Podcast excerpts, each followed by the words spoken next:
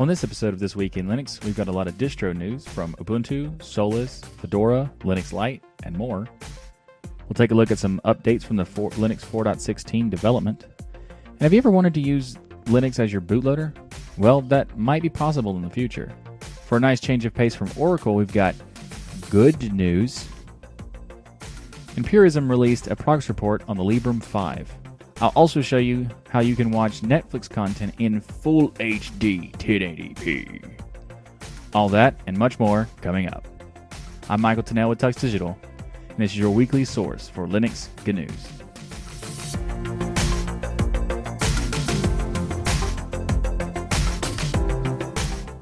LibreOffice and the Document Foundation are celebrating their sixth anniversary this week. The Document Foundation was established on February 17th, 2012, pretty much because Oracle decided to ruin OpenOffice.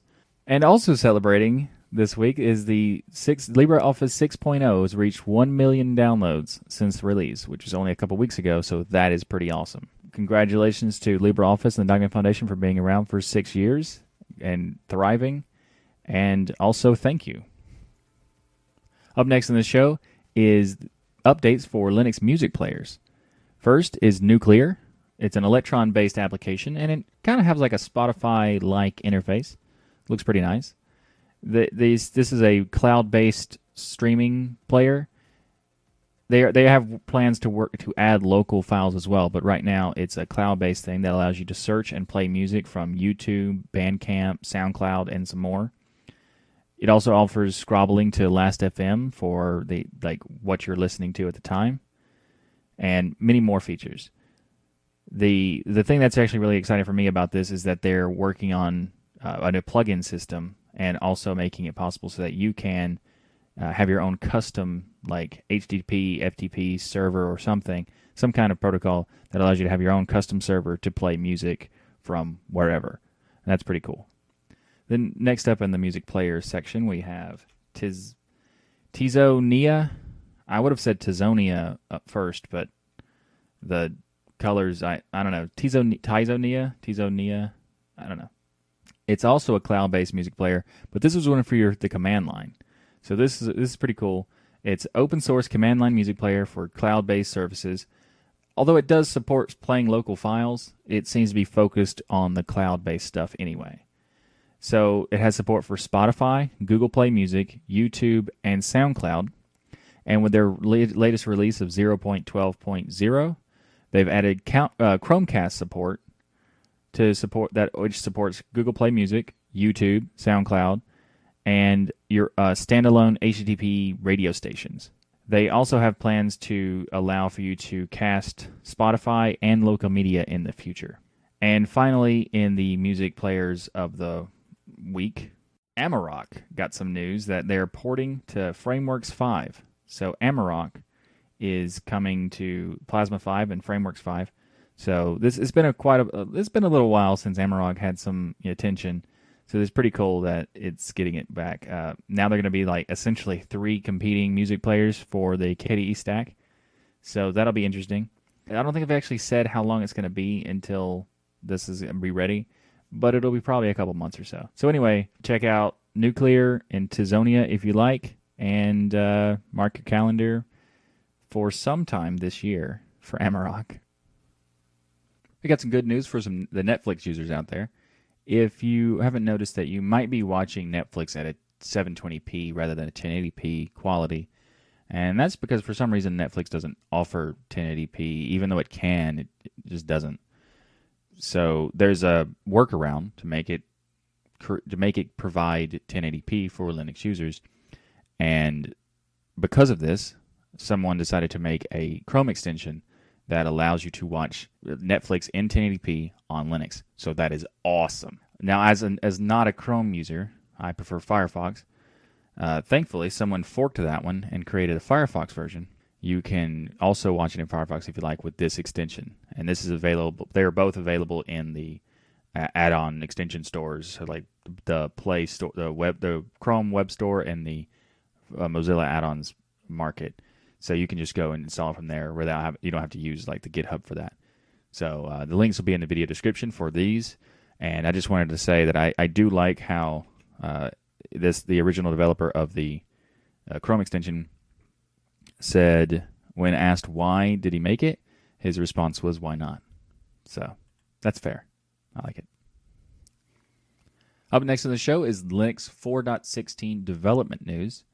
Now, typically we don't talk about development news for uh, kernels or most app, pretty much any application because it's it's not really con- uh, finalized. But they asked they had they had some actual uh, information I wanted to talk about specifically for Meltdown and Spectre.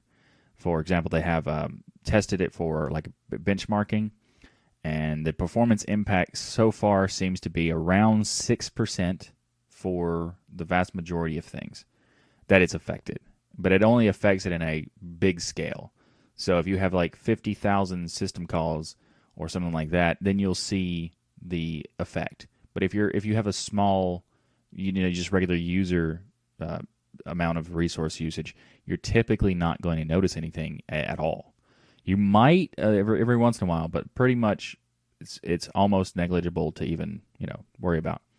So that's very nice to know. Like it, it, people were worried about it was going to be like put, potentially up to 35% performance impact. And so far, the maximum is about 17, and that's a very rare use case. So the average is around 6 to 7%. And that's really cool. So I'm glad to know that they're it's not as bad as people thought it was. I mean, it's still bad, but it's not as bad as people thought it, people thought it was as far as the impact comes, like the performance hit. The overall bug is still pretty awful but at least it's not as bad as it could have been. And they are working on to, uh, on the, the patches to improve them and make them even more uh, performance uh, uh, improved. So this is really good, and I'm you know it's it's really great to see that the the import performance one not as bad as people thought it was going to be, and two has potential to be improved even more. So that's great. In the intro, I said that Oracle has done something good for a change. You know, uh, and that is that they have open sourced, or technically more open sourced, I suppose, the dtrace for Linux utility into a GPL license and a UPL license. So, like a combination license, which is really cool because it used to be CDDL. And while that's technically an open source license, it has it had potential for conflicting aspects to GPL. So uh, there was un, there was issues of whether it could be included like mainline or not because of that. But with the GPL relicensing, it's really great because it allows it for it to be more like a proper Linux kernel module and potentially included in mainline kernel. So that's that's really good. If you're not aware of what dtrace is, it's basically for troubleshooting kernel and application problems on production systems in real time. So it's it is a powerful tool and it is really nice to have. So it's it's great to see that they've decided to switch it to a GPL so that it could be included in the kernel itself.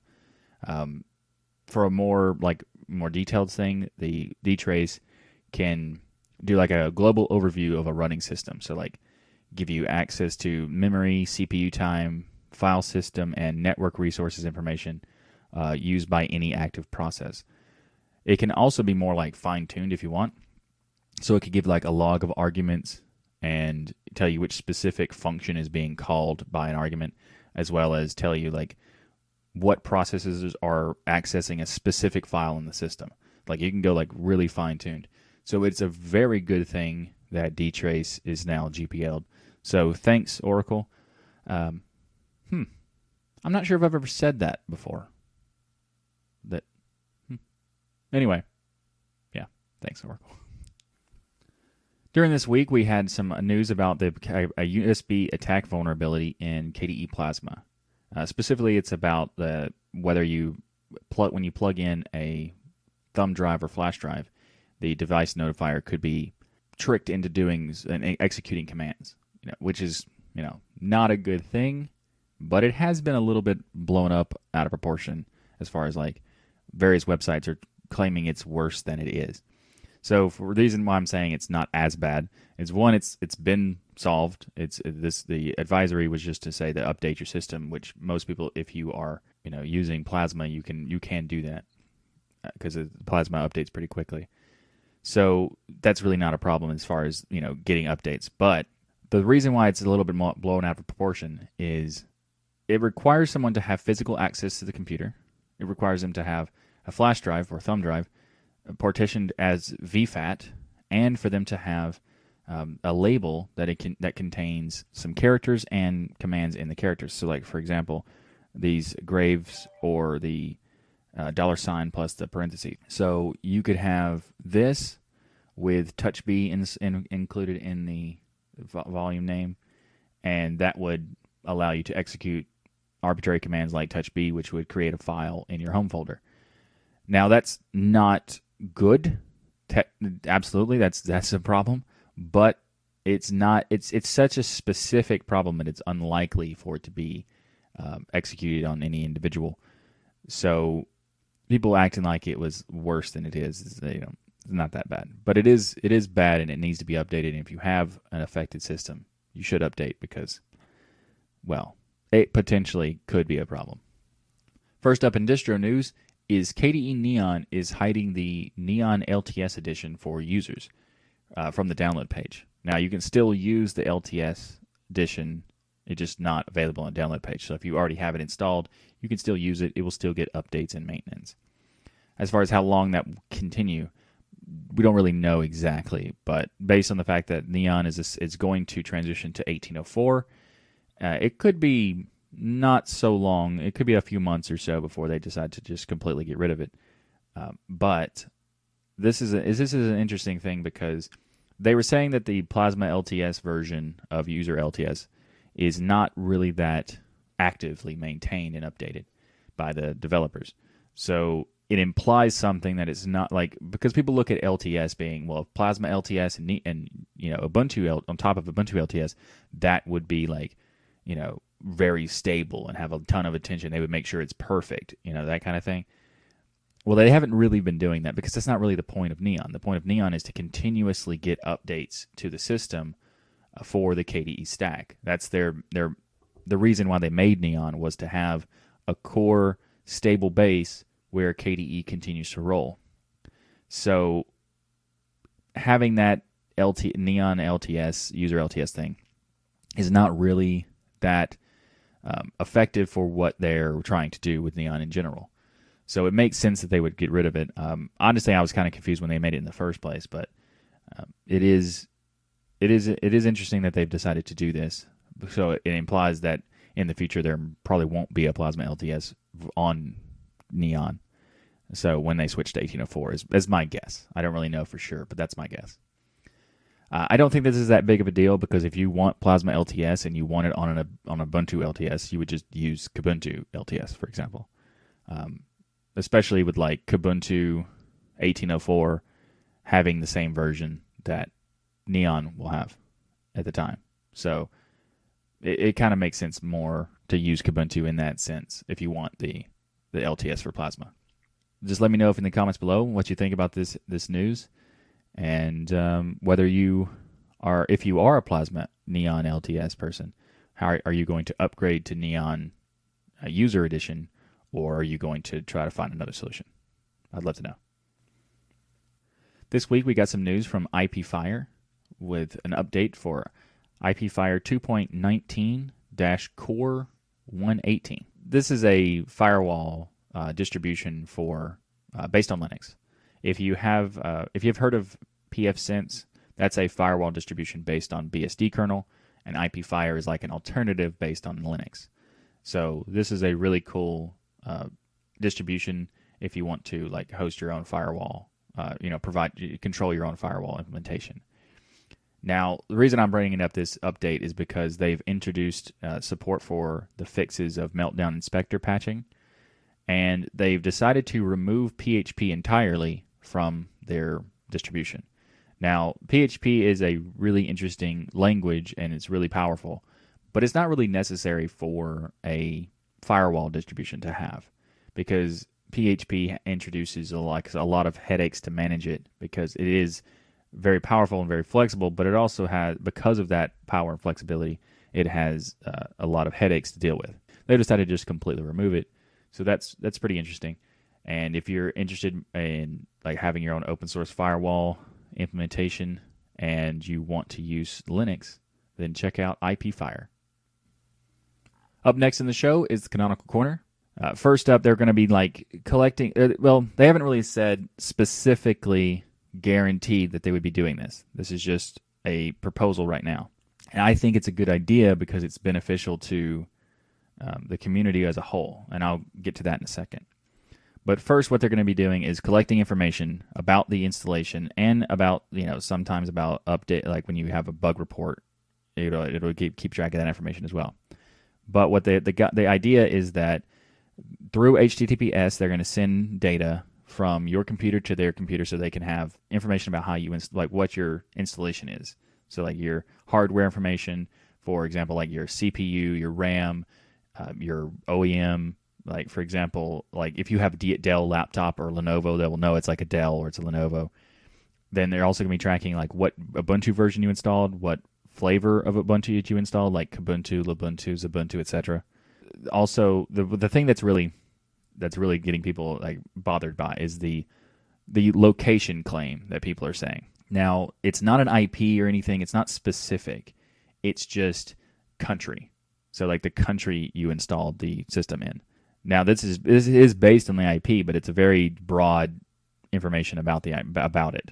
I think the location is where people get bothered by it mostly, but it's not as bad as people are making it out to be. There are other things like auto login enabled or or not when you install it, and you know there's uh, the install time, uh, how long it took to install, the duration. I mean, uh, things like that. And there's also going to be some stuff where if if you've ever used Ubuntu in the past, when you when you see, get a, a bug crash of some kind in Ubuntu, there's a that pops up and says, "Would you like to send a report?" And when you click yes, you've no idea what happened. Like there's no information about whether you actually sent anything or what you sent or whatever, or if it even sent. You know, there's really no way to tell. And sometimes it didn't even send anything. But in this case, they're going to add Apport to be configured automatically to send crash reports. And it'd be anonymous, of course, but so it wouldn't tell you, hey, pop up, you got a crash. It would just say, oh, there's a crash. Here's what happened. Here's the information. Here's stuff that is relevant to the crash, things like that. So overall, this is potentially good for both Ubuntu and all the flavors, as well as everyone. And now, why is it uh, potentially useful for everyone? They're going to be taking this information anonymously, of course, and they're going to aggregate it. And they're going to allow other people to look at it, anyone to look at it. to be transparent data provided by Canonical for everyone. So this is potentially really good information for other distro developers, for de- for application developers, for just the ecosystem in general to know how many people are actually installing Ubuntu, how, what kind of hardware people have, like how many AMD users are there, how many Intel users are there, you know, how, how like how many people use high DPI screens versus not. All these different things is potentially a lot of good, useful information that could be helpful for everyone as but but the idea like when they first announced it, it was like okay, this is going to be you know this is going to be a mess. But once they said that it was going to be transparent and the information to be available to anyone, that made me actually excited because that has a lot of potential to solve one of the biggest problems that we have as an ecosystem of when people say how many people use Linux and your response is I don't know. It's a lot, but I don't know. Like that's that's a hard sell to people when you like there's no way for us to tell you because there's no tracking information being done. Now, there are a couple distros that do provide information, but they're obscure distros that don't typically have a ton of users. Ubuntu is not only arguably guaranteed the most popular distro ever, especially if you count all the flavors. So, this information is potentially like game changing for but like because it's it's transparent. Like that is actually good. Now, the only bad thing would be is like if the data was found to be like a lot of old hardware and people not upgrading. I mean that I guess that could be a negative to some people, but overall that's not really I don't think that'd be a big deal. I think the while it it could show how many people use on old hardware versus new because you know the whole claim that people say that Linux is great for old hardware. Yeah, but it's also great for new hardware, so it's you know that's a weird claim to make. Uh, so let we can even see how many people use old hardware versus new hardware. That that would be good to know as well. You know, how many people use 32-bit versus 64-bit? you know everybody's transitioning away from like oh, not everybody but a lot of distros are transitioning away from 32-bit we actually get an, uh, you know good information about how to do this and if this is done well with you know open source transparent data other distros could adopt the system to do it and then we could get even more data to provide even more information and improve this the ecosystem even more that's that is potentially fantastic so it depends on how this really um, how this ends up, you know, how they build the system, how reliable that system is. Overall, this this could be really good for everyone. Even though I know a lot of people will instantly hate it because it's not opt in, it's opt out. But I don't know. Let me know what you think in the comments below. I'd love to know whether you think this is a good idea or a bad idea, especially with the potential for the entire ecosystem benefiting. Yeah, just let me know in the comments below. I'd love to know what you think. Up next in the canonical corner is Mir 3 or 0.30 was released this week. The um, the vast majority of it is it's just basically an improvement for Wayland. So this is this is really good and they've uh, I'm pretty sure they also said they're going to have they've already hired some a new developer for Mir, so they're they're push they're continuing to push the the improvements as well. They also announced this week that there is potential for minimal installer of Ubuntu. Now, this is not like a changing the installer. This would be just like, you know, whether you want to have a minimal install rather than the full install. So the minimal install implies that they would just remove applications that are not necessary for everyone. So, for example, default applications like Rhythmbox or Thunderbird that not everybody wants to use, and maybe they just want to use their own choices. Like maybe I don't, I don't want to use Rhythmbox. I want to use Quod Libet or Clementine or whatever. So this makes it possible so that you could say, I want a slimmed down version of Ubuntu, and then I'll install the applications I want to install. So that's a pretty cool approach, and hopefully the other the other if they do this, the other flavors will con- will consider this as well, and maybe even you know other distros. I know some distros already do this, but it'd be cool to see a lot more. And next up in the Canonical Corner is the 16.04.4 release of Ubuntu is set to release on 1st of March. Now this is this is the release we talked about being held back because of the melt, meltdown Spectre patches. So this is like they've announced that this is be this will be the full release of that uh, maintenance release for the 1604 LTS. This week, we got an update for Linux Lite 3.8, which is the final release of the 3 the 3.0 series or 3.x series of Linux Lite. It comes with some nice uh, updates for laptop power management, and um, you know, this is actually one of those distros. Earlier, I talked about the you know the potential of what distros provide 64-bit and 32-bit. This is one of them that does provide 32-bit as well. So, if you are a laptop user, you might be interested in having the T, the TLP power management tools being included. You also get uh, better support for LibreOffice, um, like getting the newer version, I suppose. Then you also have a new font viewer and installer, and a lot of interesting things like they have uh, Lite Tweaks or Linux Lite Tweaks, basically, uh, Lite Welcome. Uh, you know, this is like a welcome screen that a lot of distros are doing now. I think that was in, like either it was at least popularized. it might not have been like created or started by Ubuntu Mate, but it was definitely popularized by Ubuntu Mate.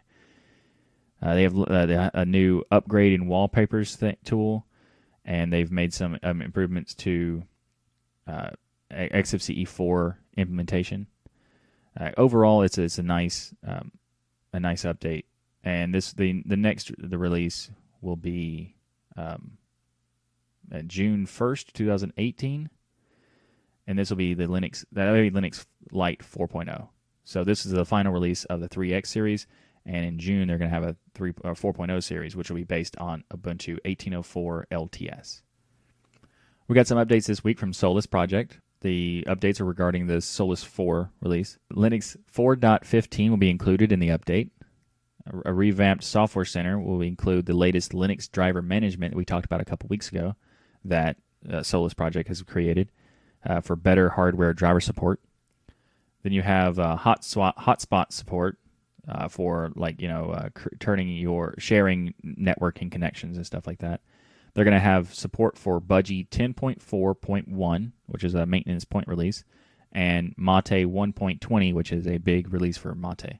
You can already use these Mate 1.20 in Solus if you want, but this is like this will be included in the Solus 4 update as well. Uh, experimental Wayland session for the uh, GNOME GNOME edition, and Solus devs have decided to delay the Snapd integration uh, for Solus 4, so it won't it won't be included in Solus 4, but in a future release it will be. I'm definitely looking forward to playing with the uh, Linux driver management, a more finished product, you know, the full distro ecosystem of it. So that will be interesting. Zivanet or ZeveNet, not sure. 5.0 Community Edition was released this week, and if you're not aware, uh, ZeveNet or Ziv um, something is an open source load balancer for providing high availability and content switching services. Now, this is mostly for like sysadmins and things like that. So if you're not that, you, I understand you, might not care about this. But uh, for those who are sysadmins, let me know what your opinion of it is this, and I'll give you some some basics about what this does. Uh, it allows you to have like session persistence over HTTPS and HTTP, um, virtual host, uh, redirections, uh, cookie insertion, reverse proxying. Um, it also has ability to do like health checks for servers and services, and traffic scalability and distribution by like, CPU load, memory usage, uh, the amount of like connection throughput needed, like a, a lot of different features.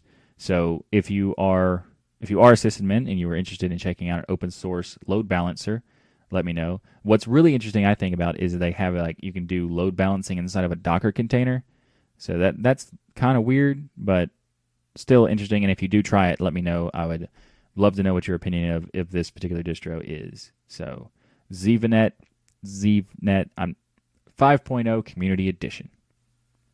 Before we continue with the show, uh, next up is the Linux gaming news, and I wanted to address the question I asked of last week was whether you'd want a spinoff of the gaming thing, uh, the gaming news.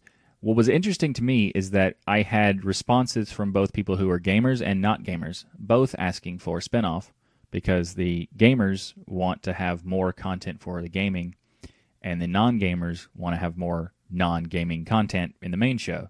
So I thought that was pretty funny, and I wanted to just uh, say if you still want to have you know provide some your your input on whether there should be a gaming news show separate from this main show, uh, feel, please do so in the comments below. Um, the next segment is gaming because I haven't really decided whether I want to do it or not uh, because it will add a lot of extra time for me to do. But uh, this, if you so if you are not gaming uh, not a gaming fan, you still might want to talk like watch these because they're not specific. Well, two of them are not like game specific. They are like, well, I'll just go and tell you. One's wine based and one's a cool hacking thing. So, anyway, let's get to the gaming news. This week, the Wine Staging Project posted a notice that they're that they're talking about the future of wine staging, that they don't really have time to work on the wine staging project, and have decided to discontinue their involvement in it.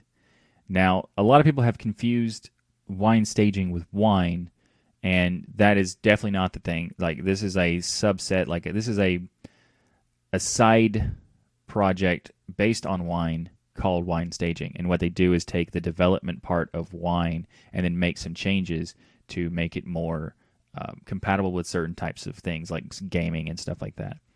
So this is more like saying that the the creators or the uh, I think that the, the project you might have heard of it when they they first created the wine staging was first made because of the Pipelight thing that was created where they made it so that you could use um, the Pipelight, flash, and silverlight um, tools back in a couple for Netflix stuff like that back in the day for like a couple few years ago where it was a lot harder to use Netflix than it is now but they've since then they transitioned to start doing work on wine overall itself because they needed a separate version of wine to do patches and things so that they could have pipelight work.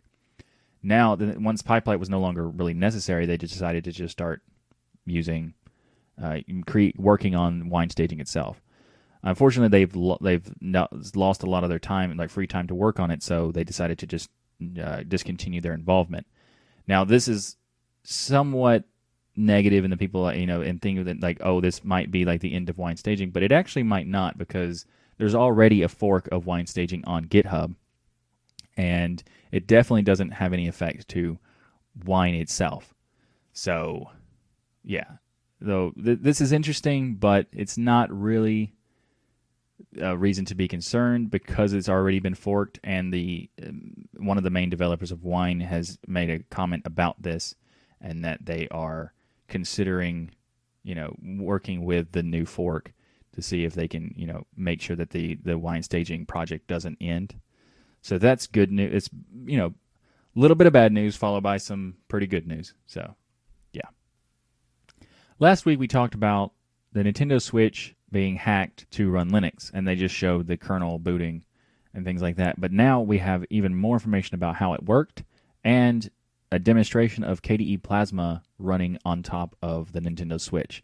That's really cool. And what's even more interesting is that the touch functionality of the Switch works very well with KDE Plasma. Like I or Linux in general, I, I was surprised because it, it, seems like something that was not intended to work on Linux uh, t- the touch as, uh, aspects of it work better than some laptops made to work with Linux. So that's uh, kind of sad, but also really interesting to see how it works. And they've also gave more information about how the uh, exploit, like it's it's a hardware exploit, and what exactly that means in the video during the demonstration. So I'm not going to display the I'm not going to play the video here because I want you to just go ahead and check out the link in the show notes so you can watch it directly on their Twitter account from Fail Overflow. This week we got some great news from the Feral Interactive team. They're going to be porting Rise of the Tomb Raider to Linux, so that's fantastic. And the what if you haven't played Tomb Raider before, it's a you know action adventure game, third person action adventure adventure. Um, it's been it's had like one of the longest running uh, franchises in gaming history. Uh, for the first few times that the game it came out, it was amazing. Then they kind of had a falling off you know, after the like you know halfway through a few like a few years ago. But thankfully, in 2013, they brought in a new version of the Tomb Raider series that was quite good, really great actually, and they the Feral Interactive made that version for Linux a couple years ago, and it's a it was it's really fun, and I can't wait to play the newest version of Rise of the Tomb Raider because it looks like the trailer and the uh, all the gameplay I've seen looks fantastic. It's just you know I'm a Linux gamer, so I haven't played it yet, but I am looking forward to it coming to Linux. Uh, they said this spring, so we don't really know exactly when, but hopefully we'll get some new information in the future. And when we do, I'll let you know. Linux Boot is a new project that is pretty interesting it's the idea is to essentially make the instead of using a separate bootloader, you could effectively make Linux the bootloader. So it it makes uh, it replaces the firmware of like specific firmware functionality like UEFI DXE and uses Linux the Linux kernel and runtime as the firmware for like modern servers and stuff like that. Now it's it's right now it's in its early stages, so it's basically just for servers, but it has potential to do even more in the future. So in theory, it could be possible that you may in the future use Linux to boot Windows. I mean, it maybe it's it's it's definitely possible if Linux boot uh, picks up pace. So, who knows? The 2018 Google Summer of Code organizations were announced this week. Uh, the Google Summer of Code is a global program focused on introducing students to open source software development. Students work on like a three month programming project with an open source organization during their break from university, for example. The the Google Summer of Code was first started in 2005, and since then they've worked with over 13,000 students, 12,000 mentors, over 125 countries have been in, involved, and they've produced over 33 million lines of code for 608 open source organizations throughout the years. Now, this this I'm including in this show because there's, there's a lot of relevant Linux related um, projects that were selected this year. I'm just going to go through a quick list, and if you're wanting to know more about these projects or find the rest of the rest of the list, you can find the, the link to the, in the show notes below. So first up, we got Apache, Blender, GNOME GNOME, KDE, Xorg, Debian, Fedora, FFmpeg, Gentoo, Git, GNU, Godot, Inkscape, Jitsi, LibreOffice, Matrix.org, Mixxx, Moodle, Mozilla, OpenStreetMap, Rocket Chat, Linux Foundation, Qt, VLC, Wine, and Kodi. There's actually a little, a few more that I missed, and there's some BSD stuff in there too as well. If you like that kind of thing. So Google Summer Code 2018. If you want to learn more, check out the link in the video description. This week we got a progress report from Purism for the Librem 5. They included uh, photos of the Pure OS running on a dev board, as well as proof of the first SMS being sent through the dbus for the phone. They've shown that the separate baseband is working as specified. And they've also shown that the dev board is working on the iMX6 processor, but they're working on a they are waiting for the next instead of waiting to do all the development once they get the new board of the iMX8, they are currently working on the, the MX6 previous version. So when they have the iMX8 in you know in their hands, they'll be showing development board for that. Uh, the next step is also they've said is f- making phone calls work. So that's cool. Um, they also have some information we pro- they've provided like what des- the, the default desktop environment is going to be. Well, not really desktop environment, but the default environment being used for the future of the phone, and that is that they've decided we want to. This is a quote from the Purism team. At Purism, we want a unified default desktop environment, and considering that we have chosen GNOME to be the default on laptops, we hope to extend GNOME to also be the default on phones. Now, this is actually disappointing to me because there is no mobile GNOME project from the GNOME team. And Purism even says this that they were going to be the front runners for this thing. So instead, they decided to choose something that doesn't exist that they have to make rather than stuff that already exists. That's just okay. Okay. Anyway, so they're going to put more work on top of themselves to do something that people don't even expect that they can already they can even do in the first place. I, I hope do make a great product and they do make GNOME Gnome work on mobile because I you know I look forward to having this phone. I'll probably switch it out for Plasma Mobile anyway, but I do look forward to this phone and I hope you know we get some more progress reports and you know the, the development is on track for the release in 2019. So we got some information this week about a zero-day vulnerability in Telegram. Now they're using the uh, ROL Unicode method, which is a right to left override. This is pretty bad. They've found that this has been this has have been exploited, being ex- actively exploited since March of 2017 for cryptocurrency mining. Uh, they've, they've shown like some brief explanations about what it could be doing. So it's essentially can do anything. It could install whatever it wants. They just happen to be doing it for crypto mining. They've also found that it's possible to steal the local cache of any of the victims. That they could just take whatever cache is inside of the Telegram for that device. Uh, in theory, they could install whatever they wanted and do even more based because it's a it's a zero day. In other security news, that's not as depressing. Google Chrome HTTP sites are now going to be displaying not secure notifications. They'll have a little uh, symbol, the potentially dangerous symbol with the words not secure in the address bar when you go to that website.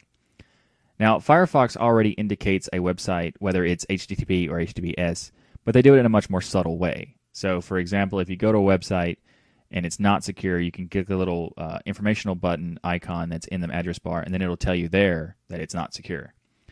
Now, that doesn't seem like it's enough, probably to some people, but they also do something else so that if you go to a website that is not secure and there's a form that you start trying to fill out, Firefox will then have a little pop up that says, Are you sure you'd like to fill it out? Because this is not secure and you might not want to do it. But they only display that when you start to in- interact in that way with a not secure website. So that's one. It is it's it's more subtle. It's not in your face, so it's it, it's a more gradual uh, notification. I like that.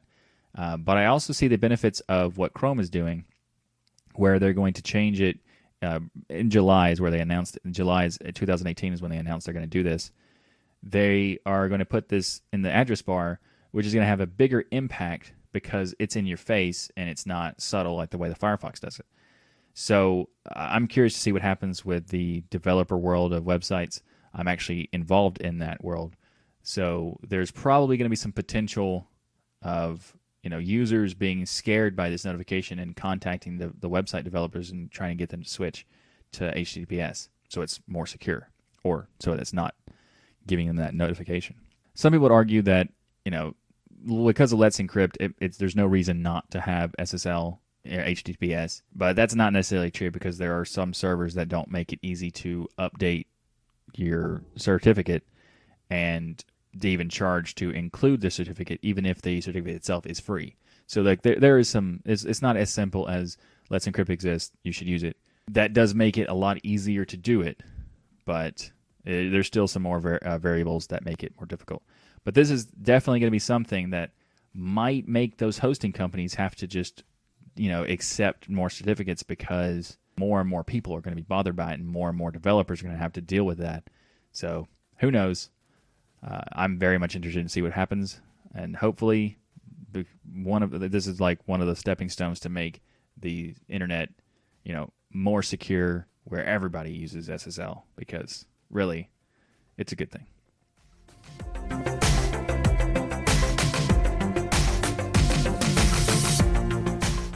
Thanks for watching this episode of This Week in Linux. If you like what I do here on the show, please hit that like button and be sure to subscribe. If you'd like to support the channel, you can become a patron by going to tuxdigital.com slash Patreon. Or you can order the Linux is Everywhere t-shirt by going to tuxdigital.com slash Linux is Everywhere. Or if you don't want to type as much, you can go to tuxdigital.com slash shirt. Just a reminder, the show is live every Saturday at 1 p.m. Eastern, so join us in the live chat room to discuss all the latest Linux news each week. Thanks again for watching. I'm Michael Tunnell with Tux Digital, and as always, keep using, learning, and enjoying Linux.